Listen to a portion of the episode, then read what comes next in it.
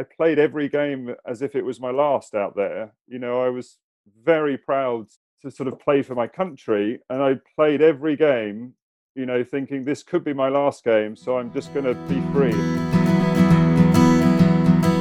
Hello, and welcome to Pivot Points, a podcast exploring the pivot points in people's lives, loves, losses, and leadership. Each week, we take our guests on a retrospective delving into their mindset, perspective, and choices at the time of their pivotal moments, and what they've taught them in the long run. We explore how the good and the bad, happiness and deep sadness, success and failure are, in fact, inseparable. And we learn that real strength is born from hardship. We're your hosts, Gabby Miller and Amelia Savill. We're both professional coaches, so in between recording podcasts, we can be found supporting our clients through their leadership and life challenges. So, Amelia, tell us about our wonderful guest today. Who are we meeting? We're meeting Will Jefferson, who I have the great pleasure of having worked with in the past, and he is a professional cricketer or was a professional cricketer in his sporting career and is now a wonderful team and personal development coach. And he has a really beautiful story to tell us today, some amazingly personal pivots um, to go through about what happened in parallel to his very successful career. He played professionally for Essex, he played professionally for Nottinghamshire, Leicestershire, and for England. So he's had a really impressive career so far. Um, he's brilliant. I loved speaking to him. He's such a kind and open man.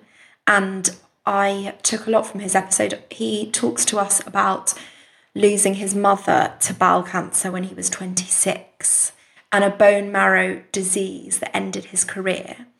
And he talks with such vulnerability and heart about them. Mm. So I feel I've really valued that actually in the conversation. Yeah, and I think what we've really found, certainly talking to all the sports people, there is definitely a theme emerging here around what happens when the the book closes on that particular chapter because you're still young, you're still want to continue working and it's like what then and i think certainly for will it was taken away from him too early he was really mm. in his prime and mm. what we really learn here is the power of mindset on performance mm. and i think this is really the catalyst if you will for what he does now is about how mindset affects your performance within the workplace within your team within your relationships etc so he's seen it in real time and i think he appreciates so much more that we are talking about it. Like mental health is something that is talked about and you don't have to be a manly macho sportsman. You can still have feelings emotions need need to process and work things through and work things out. So i love that he's another one of our trailblazers and permission givers. Certainly to men to be able to feel. Absolutely, absolutely. So thank you, Will, and we yes. hope you all will enjoy the episode. Dive on in.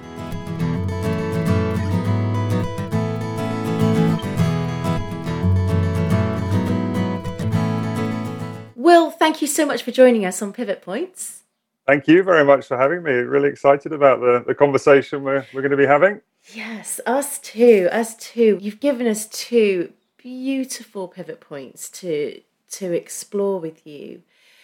Your first one is at the tender age of 26 actually. And I'm not going to come to the pivot point yet. I just want you to give us if that's okay, a bit of context around who you were at 26, what was going on in your life at 26 and then you can kind of lead us through to to the pivot.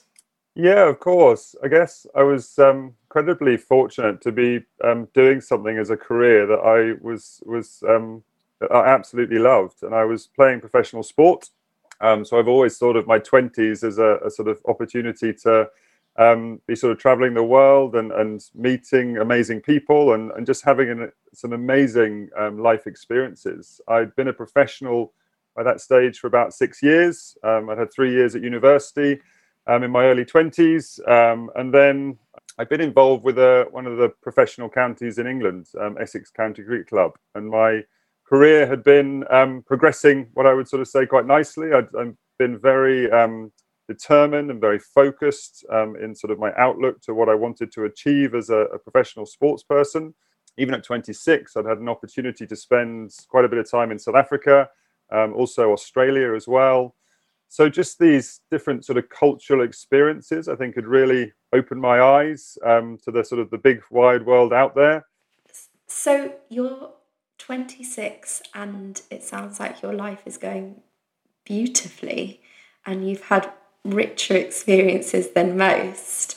Um, so, which brings us to your first pivot point, um, which was losing your mother when you were 26. Can you tell us a little bit about that time? Yeah, absolutely. Um, the summer before I was sort of shared the news um, by her that she had cancer, she had bowel cancer, was across my whole 12 year professional career, it was the most um, successful season I had as a professional cricketer. So, in terms of reaching a, a peak and a high, um, that season um, really sort of sticks out in the memory for the for the success I had. Um, my name was being talked up a lot in the press and in the national newspapers about being selected for England.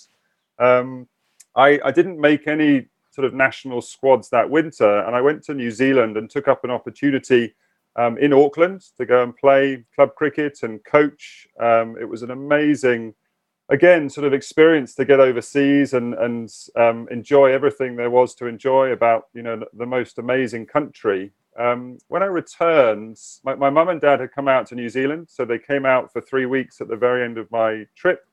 When i returned um, a couple of weeks after i got back um, i went home up to north norfolk. I remember this obviously incredibly clearly. I was sort of sat down at the kitchen table in, in the kitchen at home and that's when my mum had to share the news that she had cancer. Um, she passed away 18 months later, so that was how long sort of her battle was with um, with cancer cancer itself. Um, I guess in all essence, I went into that season, and performance-wise, I, I carried on as I had been on a sort of upwards trajectory, especially sort of in the early part of the season. I don't think probably the news had quite hit me um, sort of as hard as as it did start to over time um, because it was all so new and, and I was so young and I guess there's this element of just continuing to do what you love and, and being busy was something that we as a family realized that we couldn't stop everything and, and stop doing what um, what was important to us so yes there was there was sort of incredibly close family um, sort of close knit family. I've got two older sisters and an older brother. I'm the youngest of four. There's a seven year age gap up to just over seven years up to my next sister. So we were all at different phases of our lives. Um, they were either in relationships or um, sort of had young, very small children, um, one or two children. So I was sort of free and single and, and experiencing all these amazing things. And yet here there was this sort of sudden shock and this news that I had to start to to deal with and understand and, and sort of lean on obviously my my father and, and sort of brother and sisters and yeah it sort of things started to unravel i guess a bit a little bit from there onwards. So i'm hearing that performance wise an external experience of the, the cricketing career was still in an upward trajectory. You were going out there you know performing really well. What what was it like on the on the what was the internal experience of understanding and processing your mother's illness?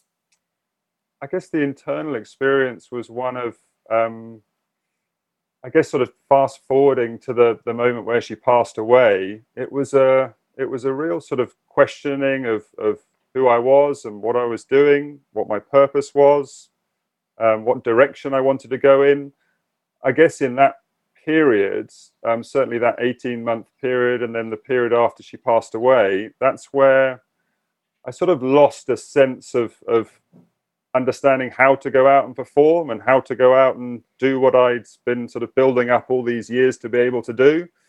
And and I think this links in, and we'll we'll probably come to this in the second pivot point. It, it links into to your identity as a sports person being so um, sort of interwoven into who you are that um, that identity i think because of because of the loss of my mother i started to really um, question so many things i mean i remember questioning a lot sort of why why was the person that loved me the most in my life sort of taken from me as a as a 26 27 year old and and that sort of that led to a period um, that really sort of that I guess in my own mind was was an extended period of grief and an extended period of trying to get my head around that loss. Um, and again, it was uh, you know this realization that you you have to put on this front when you're going out to to to play sport and to do what you need to do to earn a living.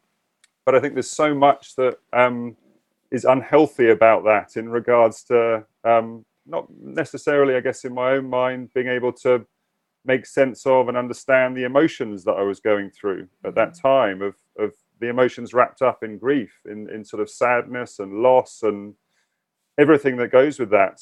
Um, and I think that's yeah, that was certainly a period now that I can reflect on and, and look back on and start to understand a little bit better. I think what comes to mind for me particularly is the is the sort of the personal change curve, the the the model by Kubler Ross, and I've been thinking about this in recent months, obviously in regard to how we are dealing with the, the pandemic and COVID 19. Mm. Um, but for me, the downslope into the, the, the bottom of that dip was um, something that I now look back on and go, well, yeah, that that really did happen to me, and that dip was was very very low, and that mm. dip was a very difficult thing to start to um, sort of look forward out of and and almost find those first steps to help me sort of move forward in my life. So, am I to understand a little further that there was de- the the internal and external experiences were very very different, or was this having an impact on your performance as, as a cricketer on on your life and your relationships and your with your teammates even? There's there's no doubt it was. Um, i i moved from one county to another around that time. And i think that what i look back on now is that i had an incredible um, support network in the place i was playing at at essex i had friends that mm. i sort of got to know in my late teens and um, you know, the, the, everything that went with the dressing room. Um, there were there were people in that dressing room that I I sort of genuinely bonded with, and and were a sort of very important part of my my sort of friendship group. Um, I left that group around that time, so I started afresh, and I moved to a, a new new county. I moved to a new city, and actually, what I lost was that was probably that network that I needed at that particular time, and. So moving cities, being in a totally new place, I think all these things hit me a lot harder as a consequence of the timing of, of some of these things happening. So on the outside, um, the, the performance basically went from sort of hero to zero. There was there was a lot of um, difficulty for me going on inside in terms of grappling with um, with the loss of my mother and the impact on me and um, us as a family but actually, um, yeah, the impacts on those looking in from the outside was he's not the player he used to be, and, and he's not, you know, he's not performing like he did, and and what's happened to this, you know, this real talent, this potential that was there. Obviously, I think when you're going through a, a loss of uh, confidence and a loss of sort of self-esteem that that you get from uh, those types of lows in performance, you you really question why you're doing it and what else you could potentially be doing instead. And I think that led to further confusion and further um, misunderstanding, I guess, of who I was and what I was doing as a professional sports person. Um, and that's now looking back on it, that was, yeah, it wasn't at all an easy time. But actually, there are parts of the story that follow on from that that I'm particularly proud about. And funnily enough, because I know you know her, this has echoes of when we talked to Ebony. She was talking about the dip, and it was again, it was a grief um, story for her. But she started talking about the quality of the questions she was asking herself. And it really sounds like that's exactly what was happening to you. These questions about why me? What changed in order to kickstart a new way of thinking in, in order to bring you out of that downward spiral? So I, part of what changed was the realization there's only sort of so much pain and suffering that you can you can put yourself through. There's a realization that you've you've had to ask those questions. You've you've done it um, with your own sort of best cause in mind, but actually, there's a point where, um, yeah, I, I, guess time is a healer. Um, I, have been, yeah, sort of fully understand that um, it's very, it's sort of very human to suffer. That suffering for me uh, did continue for quite a long time. It, it probably um, made me retreat into myself, um, reflecting on the conversation we're, we're sort of having today. I thought there was there was a lot of negative energy there, and mm. and for whatever reason in my grief, I directed that negative energy inwardly towards myself. Yeah, it was not a, a healthy place to be, and it's that experience that I have that I feel I am able to talk about and reflect on now yeah, I guess the deepness of my the sort of love for my mother created, I think, a, a, deepness in the grief I felt and the the extended nature of that as well. What would you tell your 26 year old self? Would you would you want to do the grief cycle again like that, or what what would your advice be to your younger self now? Again, I, I have I've thought about this and reflected on it. I, for whatever reason, my way through grief at that time was actually to to push away the people closest to me. So not mm. to bring them closer, not to um, voice uh, what was sort of going on inside for me, not to to have that openness and that need to to share my emotions and share my my sadness, my anger, my guilt, whatever it was I was feeling. So I think that advice would be that the, the, the people closest to you are there um, to to have those types of conversations with. And because I didn't have those conversations at the time, I think that's deepened the grief and it and it extended that period a lot longer as a consequence. And but but for me, that would be some advice I would give. I think it would be whatever emotions you're feeling, no matter how much you can't make sense of them, no matter how much you're you're questioning everything, as you said, in terms of the, the, the quality of the questions you're asking yourself. Have those conversations, keep that dialogue, um, no matter how hard you're finding it, um, with the people that are closest to you and, and sort of love you the most.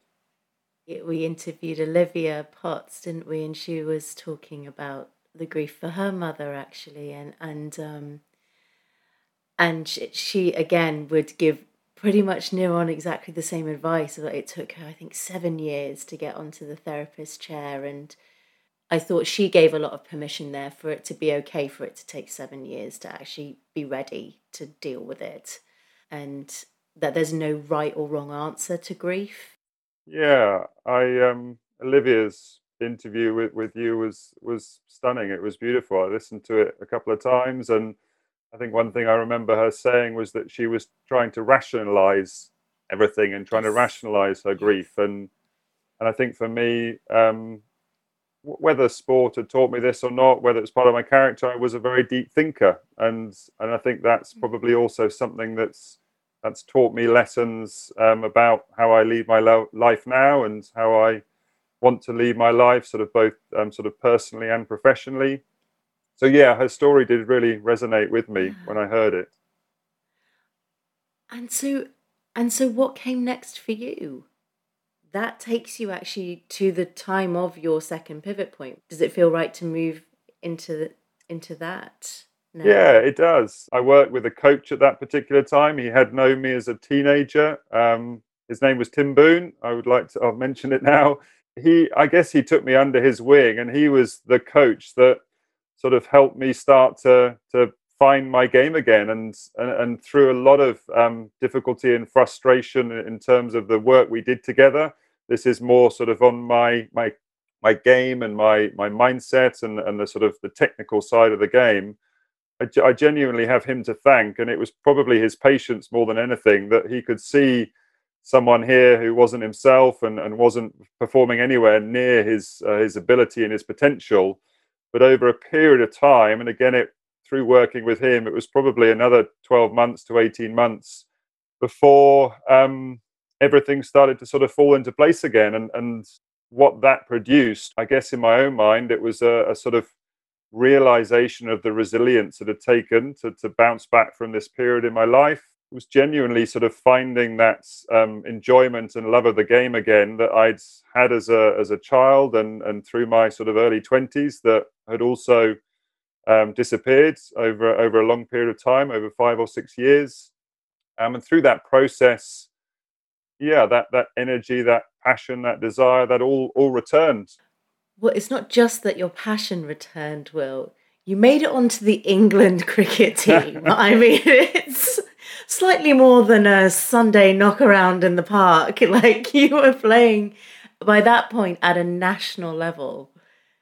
But No, the national level did come actually in that period um, before. So even though um, I was feeling everything I was feeling, I yeah selection for the national team. Yeah it was it wasn't those it wasn't that period where it came. It, it came in the middle of all all the, the the difficulty and the grief i spoke about. So i guess it showed to me this difference between where you're at in yourself and your life and and what's going on as opposed to what can be done in terms of the performance you can put in. And in, in my case i genuinely think that it was sort of my attitude my attention to detail. Um, obviously, there there was the talent there and the the potential that they saw in me, but I was yeah I was a long way from being myself internally for what they were seeing in me as a cricketer at that time in my life.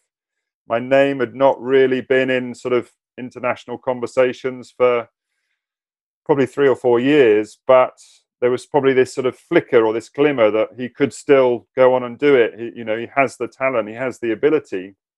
And we we had a month's worth of um, training at Loughborough University, which was incredibly intense. It was high pressure sort of situations and environments that the coaches were putting us under. Um, and we toured. We went to Bangladesh for a month. So we had a tour in Bangladesh, and actually, in in on that tour, my performances were okay. I averaged 50 runs across three games um, in the one day matches.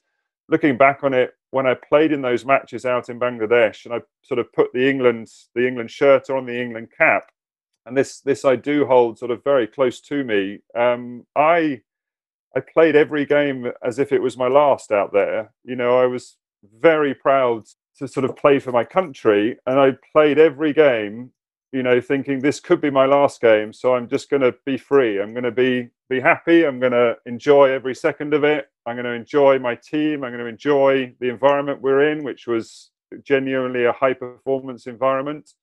All the all the factors led to the most incredible, you know, experience and the most sort of fond memories as a consequence.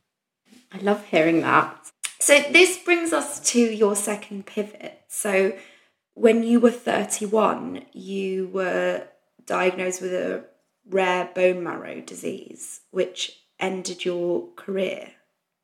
Yeah, again, um, I sort of spoke earlier about the, the peak in my career um, that happened. I guess what I created um, all these years later was was without doubt a second peak because the season before uh, I had this news um, about my injury I'd had I'd had a fantastic season. It was um, we won a we won a major trophy here in the UK. The team I was part of, um, I was able to contribute to that um, trophy, sort of on a big stage and under under immense pressure. Yeah, the news the news sort of came that I I'd had a, a sort of a, a, groin injury and that had turned into a hip difficulty, and I'd had some injections in my hip and they weren't doing the trick. And um, so this all led me to i guess to have some scans and had to have an appointment with a specialist. And it's that moment again where you're sitting in front of somebody and i'm sat in his office and he's got all this information in front of him and he's looking at me and he's going you're never going to run on this hip again. You know um, the decision this decision about you whether you carry on or not has been made by what i'm seeing here in these scans. This pain you're feeling in your hip um, it is something that's going on in your in your bone in in you know it's not muscular it's not tendon it's not something we're going to work through and, and you'll be better again in a few weeks or a few months.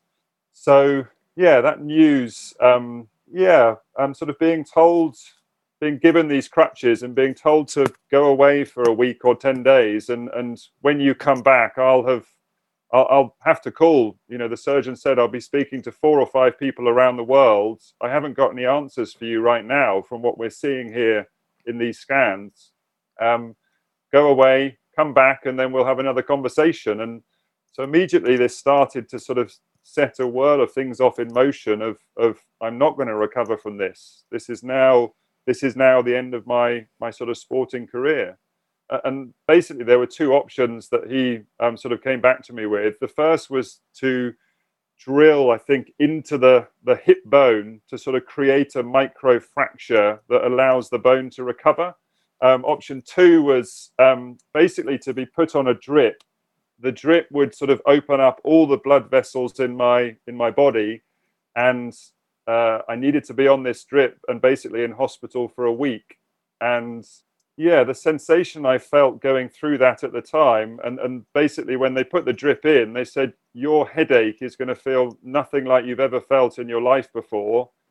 The, um, the longer you can put up with the discomfort of the headache and, and what you're feeling going on inside your body, the more it's going to help your recovery and the more it's going to allow you to to sort of put this mm. um, behind you. So the drip started at nine in the morning, and again for five days I was on this drip from I think nine in the morning till two or three in the afternoon. It was literally close the curtains, turn the off, TV off, lie there, having to deal with whatever this was doing to to my body, and and three of those five days I was able to put up with it. They said if it's too much, just tap out. So that's brutal brutal. That's just to get you up on your feet again. But throughout this, you have the knowledge that you will never play again. Yes. Yeah. What goes on in your mind knowing that and going through the intensity of the treatment? Where did your head go then? But in my mind, I had some of these previous experiences to draw on. So I had everything I'd been through through um, the loss of my mother and my grief, and um, I had that as a sort of resilience bank. You know, my well of resilience was pretty deep. I think having dealt with that and having recovered and having you know put um, a healing process in place. So you know, coming out of the hospital, I think the next message was go away for a month. You're on crutches basically for three or four months, but um, do not leave the house for more than 15 minutes a day for the next month. Um, you know, the most you can do is walk to the end of the street and back. And I was a pretty active, you know, my life had been one built around activity and exercise and ball sports and ball games and just loving, you know, getting out there and, and keeping my body moving. So suddenly I was sort of told, no, don't do that, stop it. It's in your own best interest for your future and your hip and your body to just press pause basically. So that's what I what I had to do. You're in a great preparation for 2020, the actual year. But that's that's exactly um, when the pandemic hit. You know, dealing with uncertainty is something that I'd had quite a unique experience of. I think in terms of the uncertainty of, um, and I was told at the time by the surgeon. He said you, you may need your hip replaced within a year. That was something he said, I think. He said, on a scale of one to 10, I can't tell you about your recovery. I can't give you time frames um, sort of moving ahead. So this has definitely um, informed one of my sort of belief systems in the fact that I have still got the same hip nearly 10 years later and that a sort of a, an understanding and a, I guess a, a sort of, yeah, sort of looking after myself and, and all those things I think have, have allowed me to, um, you know, grow in strength and, and realize that that was a period of, I went through and I talked about, you know, the, the mind was, was having this impact and I, and I'd had experiences through that. I I'd got myself into some great places physically over my career, but then suddenly that's you know that's that was my lot basically at that time. And um, yeah, the age of 31, I think I think what was hardest to take is that you know here I was, I'd had a peak in my career, and then I'd um, obviously had the news about my mother and, and and and lost her quite soon after. I then created this second peak in my career, and here I was 12 months later. I actually announced my retirement um, purposely exactly 12 months the day after 2020 finals day, after that amazing occasion where we won the trophy. And, um, you know, we had the time of our lives in that sort of 24 hours winning that match. And, you know, it's everything you dream about playing in front of 30,000 people in a stadium, all sort of screaming and shouting and live on, on television. 12 months later, um, I, would announced my retirement from the sport. So 31 was nearly 10 years ago. So mm. what happened then? I mean, you haven't put this down as a pivot point, but you're you know you're smashing it in your own business right now. I just kind of wondered if you could just let us know where you are now and the work you do now. It's so impactful. That's very kind of you to say. I i sort of see that period when you retire from sport. I, I sort of feel it's quite it's a very impressionable period. There's a lot uh, that we understand around sports people finding a real sort of difficulty in in in finding drive and purpose and creating a, a sort of new identity i think um, that word identity and, and professional sort of sport goes hand in hand. I think that's where a lot of the difficulty lies in terms of um, moving on when when a sporting career comes to a close.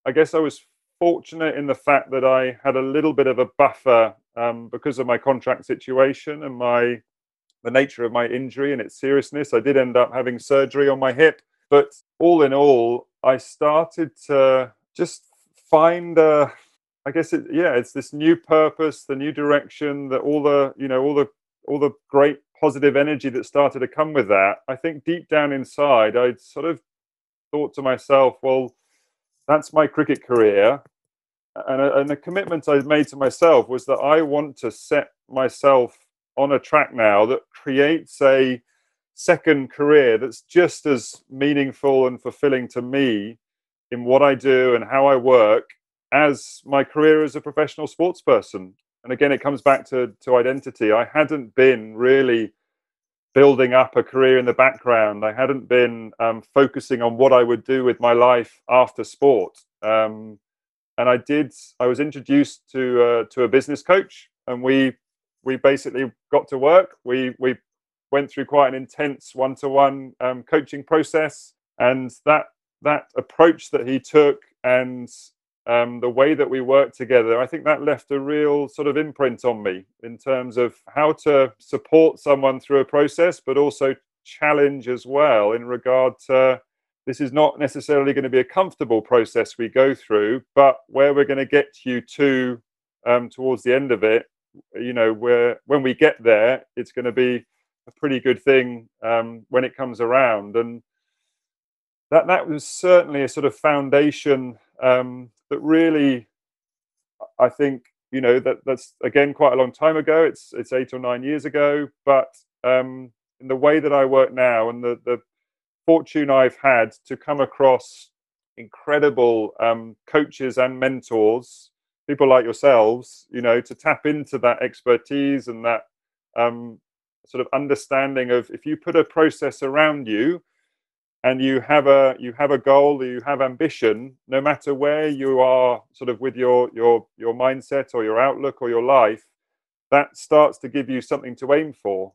And i was i was really fortunate to to be employed by an organization for for nearly 5 years um, again to meet and work with some great people. And and i was massively outside my comfort zone. This was a whole new world um, to me. This was a it was the creation of a second you know working identity as it was um, still holding on to a lot of those lessons that i'd sort of had in my in my previous career but for me what's driven me on is this this energy i want to have for my for my life now and my work um, what i do the way i want to come across to sort of people you know day to day and week to week Just tell us a little bit. It's Performance Catalyst, your business, isn't it?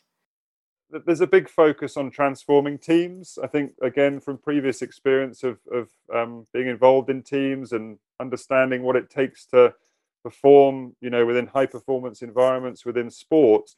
Oh, thank you so much.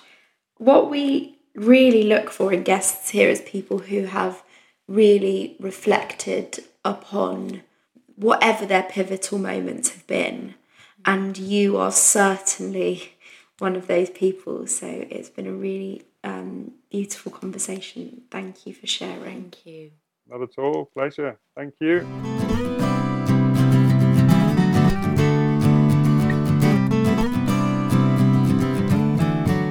If you like the episode, please rate, review, and subscribe. You can follow us on Instagram at Pivot Points Podcast, Twitter at Pivot Points One, or email us on pivotpointspod at gmail.com.